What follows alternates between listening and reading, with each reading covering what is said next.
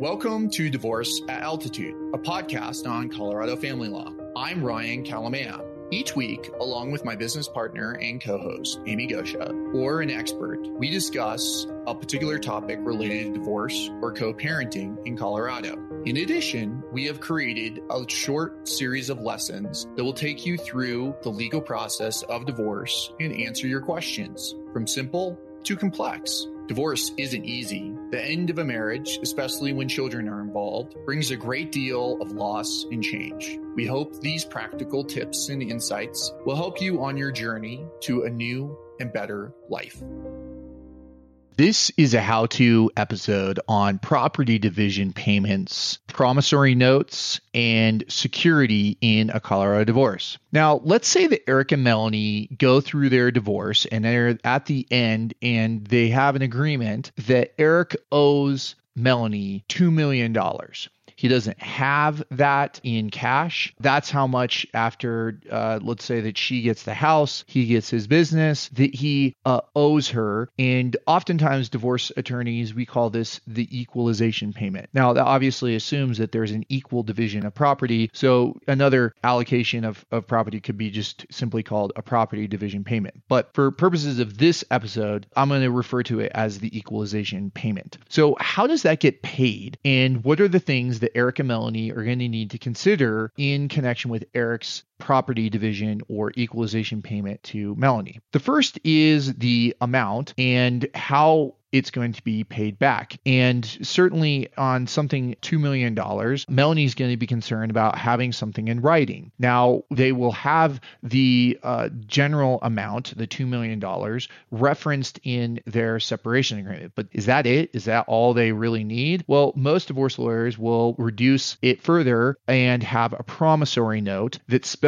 out the interest rate, the terms of the agreement, and they'll furthermore take that promissory promissory note and put uh, some sort of lien, such as a deed of trust, which I'll get into on security. But really, the, there's going to be a separate agreement in a promissory note, an IOU. Now, for $2 million, it's a pretty significant IOU. But Eric and Melanie will need to talk about, as I said before, the length of time. Does Eric have five years? Does he have 10 years? Generally, people are surprised at not having as much time in paying back uh, some sort of property division payment as so for example like a mortgage. 30 years is the general industry standard. I have never seen a 30 year agreement to pay back someone in a property division scenario in a divorce. Uh, whether or not interest is charged is something that eric and melanie are going to certainly consider. And if they go to court the court can or cannot or rather will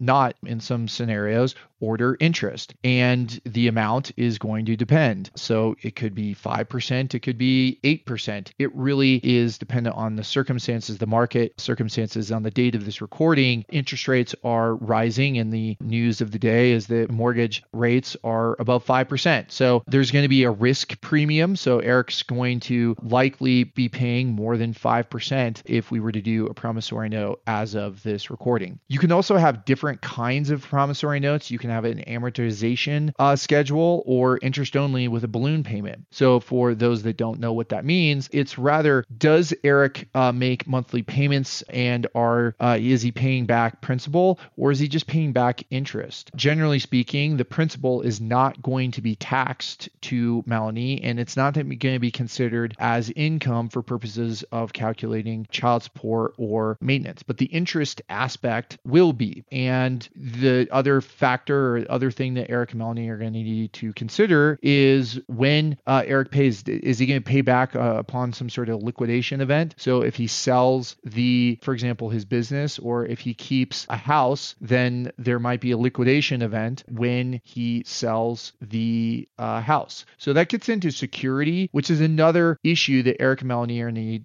going to need to talk about. What happens if Eric just moves to Argentina and never pays back Melanie? Well, if she's uh, just left with an IOU, she's going to struggle to get back her money. So most divorce lawyers will look at what collateral or what property that Eric has that could secure his payment on the $2 million.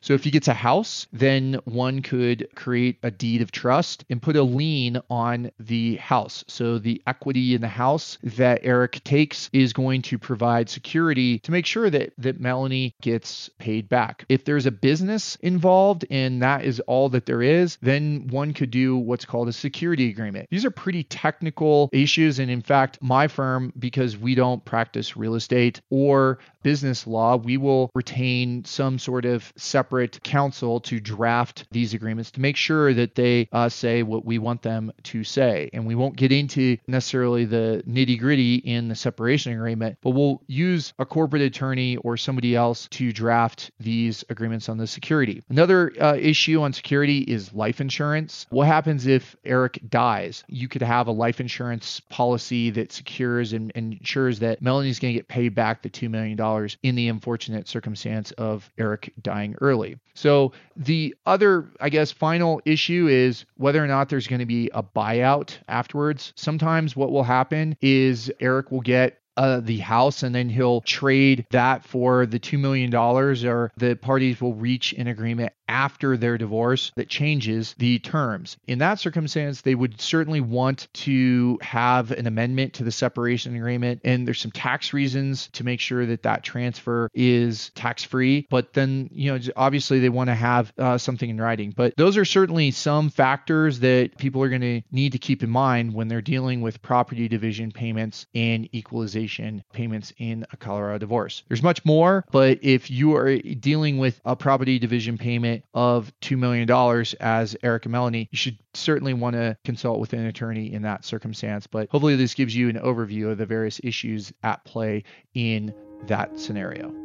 Thanks for listening or watching this short lesson on the Divorce Altitude podcast. If you found this helpful, please leave a review or share with a friend. It does help for others that are going through or thinking about a divorce in Colorado. If you want to find out more information, please visit kalamaya.law or divorcealtitude.com. And that's K A L A M A Y A dot law. Remember, this is educational information. It's not intended to be legal advice. Please consult with an attorney about the particulars of your case. We're happy to answer questions. Feel free to give us a call at 970 315 2365.